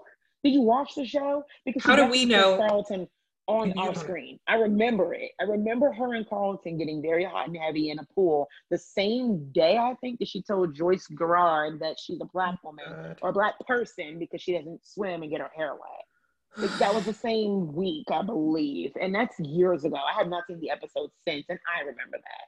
Yeah, and so it's they like wanted to go further and they stopped each other because Carlton was married. That was the only reason why. Yeah, so it's like, how do we all know this and you don't know? Please grow up. Please grow up. Please do your homework. Also, girl, it's you're in you're in LA, and you are shocked and confused, shocked, shocked and confused. you are that this woman slept with another woman. Like, wow, okay. they do that. Women sleep with women. Like knew, oh, God. God, I'm rolling my eyes for anyone in the LGBTQ plus community who was like, I'm really sick of y'all being so shocked when your friends who you thought were straight do things on the spectrum of sexuality as if it is like so mind boggling. Right. They're so scandalized by us it. around and be like, my gays. But like anybody who does anything that is like remotely for them and as an adult does it and they're like, hey, I, you know, it's something that I wanted to experience or experiment with or something about who I am and they owe you no explanation about it, you're like, we deserve an explanation today. Right. And it's like, why do you feel like, no, you don't deserve shit? You don't. And you don't even need to know that it happened. you don't. You don't need to know that it happened. None of your business. Thank you. None of your business. And it feels like they felt like they needed to add new details. Like, well, she led us to believe she was open, uh, she's cheating. I'm like, let's call a spade a spade. You are shocked that she had sex with a woman when she's sleep when she's sleeping with a man, and you want to ask her, do you like women? Right. That's what you want to ask her. Mm-hmm. You want to ask her, are you a lesbian? And you want to ask her, was this a one time thing or like a multiple time thing? Or are you allowed to sleep with women as long as, you know, it's not another man? Like, you want details on her life and her marriage, but you're not owed them. But your shock doesn't fit the crime. Like again, it doesn't fit. So no, to add this layer of she groomed a grown woman, I'm like, okay, so here we go. This is when thing. This is when I have to get off of Beverly Hills. This is yeah. where things get really hazy because that is not an allegation you can just make. I don't care. You can't just say that because, you know, there's very much so the idea that to me, sex is consensual. There's no such thing to me as consensual sex. Mm-hmm. It is all consensual. If you are having sex, it's consensual. Anything that's not consensual is not sex. That's rape. That's different. Yes. Yeah. Because you can't have sex without there being consent. So to say that you groomed this person, but that you slept with her, it's like, so what are you alleging here? And be very careful because Brandi, as a mother, you have kids and you share them with another man. And we've seen you very openly and publicly feud with this man and his wife about your kids, about what was oh, appropriate yes. to be around your kids. So you're doing this to someone else's kids. Why? Why? Please watch it because then we don't really feel like hearing you crying about this later when it's like you right. you brought this, you did this. okay. Yes. Not you created mention, this whole thing. You could have kept. Not to mention. Yes, no one would have known. We would not have ever thought of you. knowing. And let me tell you something. Even knowing this, I'm still not looking at Brandon like, oh my God, you damn cheater. No, I don't think anyone is. And that's her whole thing. And it's like no one, no one is thinking about you first of all. And then upon hearing this, never. Like, oh my God, she was the other woman. It's like no, here Brandi goes again with her shit. Can you just like, quiet honestly. for like one time? I'm rolling my eyes. I do not care. And then so we're gonna get eventually a one-on-one sit down after the reunion with Brandi and Andy. Don't care, but I will watch for you guys, and I will tell you how much you should not care when I see it. Um, additionally, Beverly Hills. I, I swear to you, I just watched it. I just watched it. Like I watched it on demand, and I cannot remember what it is. What I didn't even write anything. I wrote fake tears. I wrote um, Lisa, is she a good actress? Question mark, question mark. I wrote Vespas and helmets, obviously. Um, why are we getting a 20 minute scene about Vespas and helmets? Um, why are we taking pictures with the helmets? Like I was really focused on the helmets, I guess. I don't know why. Because yeah, and because they thought it was so hilarious. And it's like you y'all really don't have shit going on. Like this is so boring. Like she is there's not i mean i know you think you're crazy but like nothing happened truly nothing happened that's okay. why you're like wait what did i watch i know i watched it give me some kind of review and like she doesn't cover everything i'm like i'm doing my best like i don't know what happened i you truly know, did watch it and i took the notes yeah, the only thing that I had written in my notes from last week from that episode, other than that Denise and Lisa had their little one on one or whatever, was Garcelle again brought up the like uh, Lisa's dancing videos and then eating disorder and could that have something to do with the the daughter's eating disorder? That came up again. And yeah. Oh, Denise and, walked out on the dinner, which is like okay, oh, but right. she okay, she did come okay, back. Okay, okay, okay, yes, okay, yes. We can talk about that for a bit. Garcelle left first, right? Remember, oh yes, yes, she left Denise too. Gave an amazing speech and then she left, and immediately. I was like, relatable, because I too would drop the mic and be like, "You won't get to tell me shit. I'm out." Right. And she, Garcelle leaves first because she was just, I think she was just overwhelmed with like, okay, this is her first she filmed she said she filmed beverly hills. She said on the podcast that she filmed beverly hills and said yes to beverly hills because it filmed in la and she wanted to be closer to her kids because she's always traveling and leaving her kids. And she said they've noticed. And she yeah. didn't realize how much they noticed. And she wanted to be there. Totally get that right? Mm-hmm. i think yeah, she was like busy. here i am working. Here i am doing other things and we are just fighting. Like i'm not even doing anything directly creative or fun or anything. Like she's yeah she's working but she's like i'm watching my friend get attacked and i'm getting paid for it but like my kids are at home and i just right. I'm not even near my there. kids. I'm not even eating like i'm not even having a good time right now. Like you know if you're gonna take me all the way to rome to kind of like beat up on my friend or beat up on me girl, Denise even said I think she tried to leave, but that she couldn't get a flat out. yeah, yeah, yeah. She's like, yeah, I would have been gone. I just couldn't get a flight out. So, so then she leaves. The producer tells Denise, you really got to go back and you got to finish what you started. You got to listen to them. I'm glad she finally told them off because she's like, this just doesn't feel necessary. I think it is rich that Rinna and the rest of them are like, you don't need to call us mean girls. That's a cheap shot. Honey, accusing her of cheating on her husband is a cheap shot that's a cheap shot. Oh, Calling you a mean girl is like she's generous. I have I mean, words. Oh right, I have a lot of names I could call you. And Mean Girls wasn't even one of them because that's too that's too tame. okay. Please. Like you're lucky. That's all you got. My mind. They just wanted a reason to come back at her, you know. Oh, and then they do that that little game of because Rinna can never just have like a regular conversation with her friends. It's always let's play a game and they're never games. It's not like categories. It's like it's it's like a it's like a prompt from Cosmo, like a, like a cosmopolitan magazine. It is. It is. What's the craziest place you've had sex? And so they all discuss it. Sutton's, of course, is romantic and not because she's that Southern Belle, and I still mm-hmm. didn't get what it was. Dorit didn't give us one.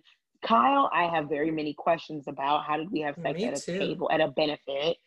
It was an I, I need answers. It had to have been like during the benefit. Like, like no, impossible. But if we asked too many questions on that, obviously we we'd be prying, right? But right, Denise, but... that's not prying. Oh my god, these women. I can't. Yeah. I can't. It's like, okay, I mean, a commercial flight for Denise actually felt really tamed because they keep trying to make her this like sordid sex figure mm-hmm. and um, this like you know crazy ex Playboy bunny type person. And commercial flight, yes, that's like oh, that's nasty, so something you see in movies, but the Mile High Club is like people talk about that. Like that's like something that people aspire to in a sense. And so, but Kyle is the one who I'm like, wait, what? In front um, of other people? Because think about a benefit, right? Dinner table. table. You're at a round table. People? You've at a round table, and you know someone next to you on either side of you, or the person that you're doing this with. You can see people's hands. Yeah, you can see. So I really need more details. Right. If that comes up at I, the reunion. I would love to, I think that it should. If Andy doesn't, then we need to have a conversation because he didn't do it right. That's the most important question. Is each of them need to break down what happened. I need to know. Everybody DM Kyle and tweet her. Yep. the same so thing, and we will demand answers. Was it a round table? Were you sitting on a lap? Was there fingers involved? What happened? Tell right. me the story. I want to know how people didn't notice. Did they did they notice? Are there friends who can corroborate this? Or did they tell you after, hey, we saw you, you might want to like slip your skirt down? Like what happened? Don't make me ask Mauricio because I will oh. do it. Oh, exactly. I will ask him. Exactly. So feel like that was it for Beverly Hills officially. And they it. played that, that game. Denise, you know, drinks tequila the rest of them have wine and toast, and Teddi makes it very painfully awkward that she can't toast because she has a baby in her belly. Like, girl, we weren't expecting you to fucking drink champagne. No, we know, Teddi. She's like, oh, oh God. Oh, um, I can't. I don't have a drink, but uh, I'll toast with my water. Obviously, girl. Obviously. We know, babe. We know. you don't have to explain it. Exactly. Oh yeah, so that's it. New York, where are we? What's what's over there? What's happening? That was not a transition, but we just you know took a jet. we just took a jet over to the East Coast. I loved that. the transition is I, a transition. We in New York now. Oh okay. God. Things happened. Yeah. What were those things? So New York, we are um, over there there was a fight that wasn't a fight, right? That was this episode, the breakfast fight. yeah, because, right? because was you lost? Because I'm still lost. It was it was just silly because uh, Leah was sitting at that table first, okay, doing her By work, herself, minding her business, by herself her business in, in, the quiet. Here comes Sonja. Now she's like, "Oh, I gotta work too," and just being a distraction. Okay. Okay, but also working. And then, understood. Yep. Mm-hmm. Yep. And it's like, okay, well, let's just do this quietly, please. And then here comes Dorinda, like, "No, let's be present." And it's like, "Excuse me." I was here first and I'm trying to get this shit done. And like Leah said, it's not like a structured itinerary. Like they literally didn't have anything planned for that day. They were just dicking around. It was like a free day. So if I'm gonna get my work done in the morning before, also, so I can like go about breakfast. my day, you need to get off my fucking back. It's also breakfast. How much? How present do I need to be for granola and fruit? No, like I've. Dorinda. Not to mention, it was it can be a working breakfast. They are still present. They chose to film instead of being secluded in their room like they are there. I think that's what she was trying to say. It was like, no, we need to film, we need to have drama or something. And I'm like, if you don't want the scene cut, don't make it over breakfast. Please. It's just breakfast. You guys aren't doing it. It was just stupid. Dorinda's on one. Yeah, she needs she's to calm well. the fuck down. She's not okay. Like, not well, bitch. No, she's not. not well, bitch. Literally. Um, Ramona tells Leah, you know, just let her have it. You got to just let her have it. And she's right because she just kept going and going. And it was just going to get worse and it wasn't worth it, especially if you're still trying to do your work. You know, yeah. you'd, you'd, be there longer fighting Dorinda than you would be at the damn yogurt granola breakfast, taking it back to your room after it was over for, in like 20, 30 minutes, you know? Mm-hmm, mm-hmm. Also, it's yeah. a reminder they don't have anything else going on, and that's okay. Like, I, it's funny because we saw Sonja's um, the the man who runs the store, he kind of was like, "Yeah, the party's all done. It's all planned. We're all everything's in order. We just need you to invite people there." And I think it's with the fire under her ass of like, if no one comes, it'd be because Sonja did not invite them. She has one job: is to get the invitations out. And the party is done. All the hard, heavy lifting has been done, and she still can't do the one thing. So she wants to get the one thing out, and she tells them listen, you guys haven't even been invited yet. Like you wouldn't even be there. Like I gotta get these out. I just need to do this one thing. Right. And she's so frazzled. It's like, please just let her do it. She's getting all one thing. Yeah. All she's doing is approving something and sending it back to the printer. Like it's not a big deal. She'll be no. done in 10 seconds. Exactly. Leah, on the other hand, is like fulfilling shipment orders and stuff. And she's mm-hmm. like, I gotta get the things out because people get paid whether I do the work or not. I just don't get paid. right. like people are gonna want their money. I gotta get the stuff done. And so um yeah, Luann has a gift. She's truly talented at picking up men. Oh I've never God. seen anyone be so hungry, so thirsty. So cast her net so wide and pick up something each time. Every and time. So, so fearlessly. She care. does the not... dog groomer that time. Wow, that was never know. Luann took a chance. I love it. I want to watch her pick up men more than Ramona. Like it's just so much more entertaining and impressive. Ramona is like something's wrong with her when she doesn't. Ramona does I don't like like she flirts. She's weird. She like flips her hair out. Like she doesn't like tuck it behind her ear like a lot of girls do. Like they try to keep it more uniform. Yeah. Ramona like flips it out. She stresses it out, and I'm like, put it back. Yeah, put it back. Hers is just uncomfortable to watch. With Lou, I'm like, okay, get it, girl. All so right. it's not even new. You got two hot guys like Ramona. You can't compliment them now. It's late. Leah and Luann have already literally gotten them drunk. Like they have drinks. They're they're having drinks with these young men. Okay, you yeah. are late. They're not in here for you. And I, no. Love that she wants to let them know that she's sixty something years old and she's just she wants a compliment. Jesus every time. When it's so funny because when you're really confident and stand up in it, Luann looks the best she's ever looked in her whole life. oh, life. she looks amazing. amazing. So they really thought they were getting something with her and Leah in those bathing suits and they were drinking things. And Leah made me, she made me laugh because they're like, what do you want to drink? And she's like, water. I literally can still taste the tequila from six hours ago like how are y'all doing this but i watch that this same way i'm like i am 30 and i cannot get down like that anymore i just can't so these when women they're college i can't get down like that no anymore. i think i went back to like my my local like my state university's pub recently with a friend um to get like something to go because you know corona.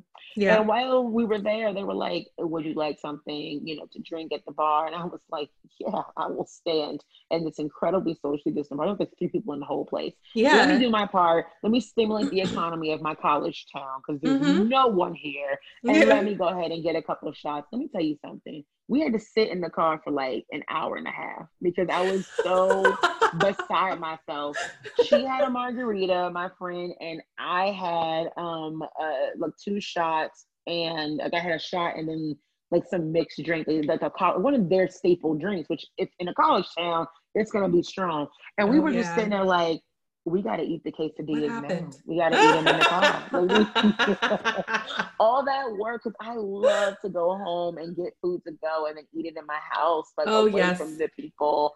And you know, I was doing that before quarantine, but I'll continue Me to do too. it during quarantine, after quarantine. I love getting good food to go and being in my house.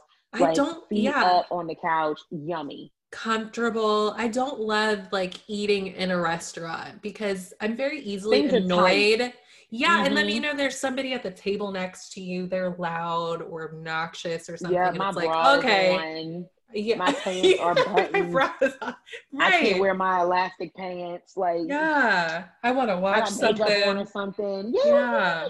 yeah. What if I want to watch some Housewives? Mm-hmm. What if mm-hmm. I'm catching up and I want to put my put my feet up on my couch or wear my slippers? Like yeah. I, I can't do that out. So I'm I'm still very much so here for the curbside culture. I will be oh, participating oh, yes. in curbside for many years. Please do not get rid of it. Restaurants that I love. No, don't ever it. stop. But I say that to say, I was like, we're not, and we got out of college not very many years mm-hmm. ago. And I was like, oh, so what happens is when you stop practicing, you get bad. right. Because I used to be able to go Thursday, Friday, Saturday, Sunday. Yes, girl, yes. You used to start on a Wednesday. And it's like, like oh. literally, I never had classes on Fridays. I always made sure all through college I never had a class on Friday. I couldn't yeah. do it. I knew I wouldn't go. I knew myself. So yeah. Thursday night a happy hour, and then Friday in the middle of the day happy hour instead of like 1 p.m. And I would be there until eight. And then I'm like, okay, so we're having fun Sunday tailgate. And now I'm on a shot and a drink. And I'm like, wow, why did I just do that? That's right. And we we we came right home. We drank so much water. We went to bed at like 9 30 watching Moesha. I mean, who are we? Like, what has gone on? What's happened? Luann and Dorinda were doing freaking aerobics. No, and, and exercising. And I'm like, Leah is was me. She's like, y'all are up. Yeah, you're working out. Yeah, don't come knocking on my door with that bullshit either. I will oh, not ever. be working out. I no, don't I will wake me you. up until it is post double digit morning hours. That's right. There must be a waffle somewhere. Mm-hmm. Find the waffle. The bring me the waffle, the bacon. Tell me that there's waffles, bacon, eggs, mimosas, or orange juice. Tell me there's real carbs. Okay, not no granola, no fruit. No, I'm not eating. No, so mad. Mm-mm. And then they pick up these men and they're like, well, let's drink again. And they're like rum and coke. And Luann's like, I'm going to have a drink. And Leah's like, um, yeah. I was like, a Perrier? What the fuck is wrong with y'all? Like, Who are you people? so crazy. And we get more of them because they invite them later. I fully believe that at the point where they come to the dinner, they know exactly who these women are with oh, their oh, yeah. camera crews. Oh, yeah. I think I feel they're strategically placed. But these two lone men on the beach by the camera crew of the of the women who mm-hmm. are coming from New York, like on the show, the resort obviously told people or whatever. Like people knew that they were there, and they find them and they come to the dinner, and that's where things take off. oh my goodness! What a dinner that was. Yeah, Dorinda wasn't there, and apparently that was the key to having a good time. I feel like they poisoned her with the water on purpose. I feel oh like that was an inside job. After breakfast, Leah oh was oh like, mm, God. I'll show you, bitch. Yeah, we're not bringing, we're not doing this all day. I think Ramona did it. I think she's like, I'm not doing this all day with her. I'm not. Yeah. I'm not doing yeah. it. So she gave her a little water in yeah. her in her Dasani or in her Fiji bottle and was like, mm-hmm. "Oops, did that happen?" And Dorinda got really sick, and the Chanel body spray is being sprayed everywhere, and it's like that is the most. Someone said that's the most like New York thing ever. When shit literally hits the floor, mm-hmm. we just spray the mm-hmm. Chanel. Yep, yep. It's so New York. Oh my gosh. And I found that to be a cute moment um, they, you know, tuck her in, and Sonja lets us know that uh, that's how they always smell in her room, and um, no doubts ever have. Uh, I've never had a doubt that that was the truest statement Sonja's ever said. Yeah, so, she's so gassy all the time. yeah, apparently so is Ramona. Because they keep talking about all camera that all she can do is basically defecate everywhere. so, oh God. um, and they had a really tense day with Dorinda, and they're like, "Well, we're just trying to help you," and oh, then oh, Dorinda doesn't want help, so you can't help somebody. Just like Kanye, you can't help a grown person and don't want the help. Mm-hmm. And she don't want it. She sure don't. So that was that on that, and um, they go out to dinner, and Leah. I think Leah wins the dinner. I think of oh, yeah. the the, the the group that of girls who are all cougars on the hunt. You know, it's hilarious to see them all be in heat as if you know they don't all have experience with kids and marriages and all these things under their belt. You would think they were mm-hmm. like 22 and approaching that age of like, we really want to be married, but they act like every man is the only man and they have to get on that man. Yeah. That's exactly what they do. That's exactly what they do. And so they were like, wait, you didn't fuck him? I don't understand. like, why not? Um, no. I, uh, I think I wait a little bit. Like I yeah. try to get to know them. I, I might see have chemistry. I kiss them, and I'm over here like, wow, good for you, girl. And they're like, wasted opportunity. Exactly. They're like, wow. Luann was like, hmm. So I let you get the good looking one, and this is what you do. You didn't even you didn't even seal a deal. You know what? Uh, that's the last time. She's like, next time I'm gonna be fighting for them. Okay. Next time I'll just take them both home. Because mm-hmm. why not? Mm-hmm. yep. And um, that's pretty much all I had for even New York. It was fun. It was much of the same with New York. Like though they are fun, like it's not like Beverly Hills where their formula is the same and it's not always fun. A lot of times it's very stressful and then the end credits roll and you're like, that's it. But New mm-hmm. York is at least fun. It's redundant, but it's fun. They're drunk, they're looking at men, they're very hypersexual. They mm-hmm. all cannot control their bodily organs and fluids, and that's it. You know, they drink a lot. Yeah. So, but this was a good episode. Um, I think we are. Are we done with Mexico yet? Can we leave now? I don't know. See, I feel like I said this to Gabby when I don't remember the previews for the next week. I'm like, yeah, well, I guess I wasn't that excited about it. So I'm not sure mm. if we're still there or not. Okay, I'm actually going. I think we could get back to, to New York though. That's enough of Mexico. I think I'm gonna try to fill in space of talking and while I look up to see what wait, it comes on tomorrow. Okay, so by the time this comes out, it'll be out on the Thursday, and it looks like our episode is no, I think we're still in Mexico again. Wow. That's a oh, lot. Oh, honey, like we have got to get out of Mexico. Let's go back home. in Mexico a really long time. Yeah. Yeah, I'm ready to leave. I, I think that um they, do we typically do this? We don't always have these long time trips of like two, three episodes. I thought it used to be like just two. And once you That's got to generally, two, that was yeah. it. Yeah. So I don't know. Maybe but something else good's gonna too. happen. Cause I don't see any other reason for us to still be there. I don't know. Yeah, maybe something else is gonna go down with Dorinda. You know? Mm-hmm. That could be it. Um all right, cool. I do love the idea that Rihanna is obsessed with the New York Housewives and watches all these Bravo shows. It gives me so much pleasure to know that she is watching yes our stuff and can you imagine it's like i we're sitting here watching the show and just to think that rihanna's doing the exact same thing is incredible because sometimes yeah. i feel crazy watching this shit and it's like well rihanna's doing it as, so as long as i'm Rihanna's good with it, it. and you know she's it. a deep she's a deep cut girl because to hear that she also watches like family karma and she loved Mexican dynasties and she's yeah. responding to where she wants to go to um she wants to go to the Berkshires at Dorinda's. I am like, oh, she's in it. You right she's in it. That I need to see. Yeah. No Dorinda would have her in a second. Money. Oh my god. I heard um the understanding of the Berkshires being a destination for like a bachelorette party. I think that would be really fun. Oh my god. I would love that. I would love that. Yeah. That would be really fun. I could see that going down. Um, yeah, good luck to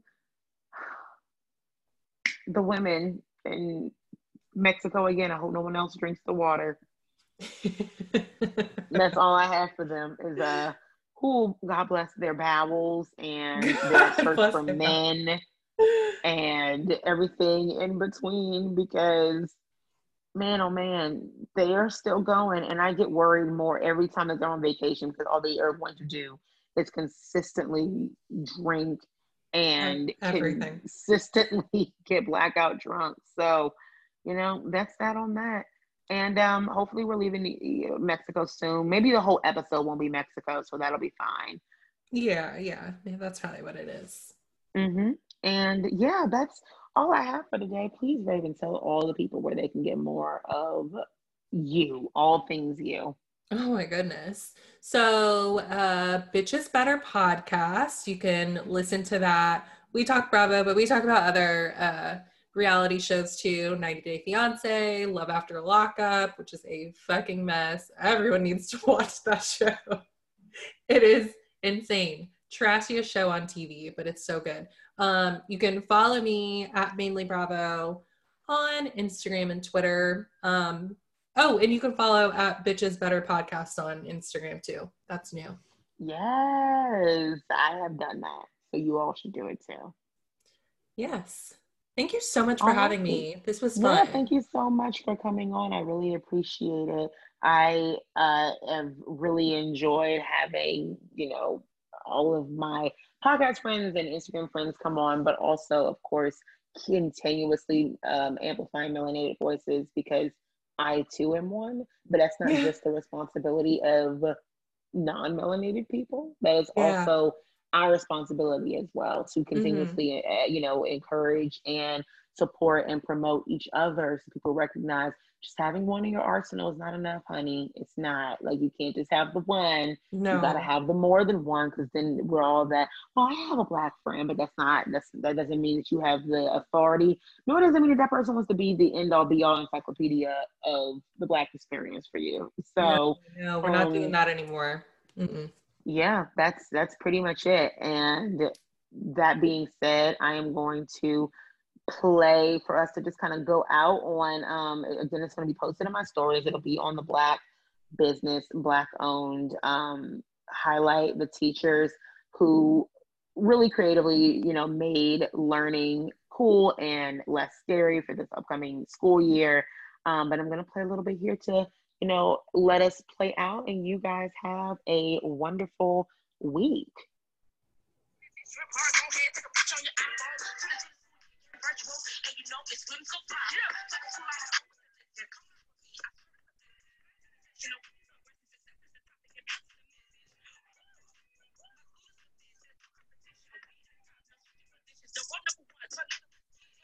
Yeah.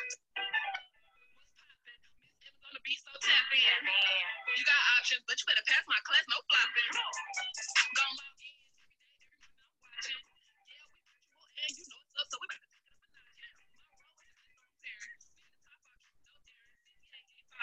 Man, I want it all to myself, no. I'm 19, had a but nothing. We gon' overcome that, no bluffing. A because I really thought that a parent so. Take care, y'all.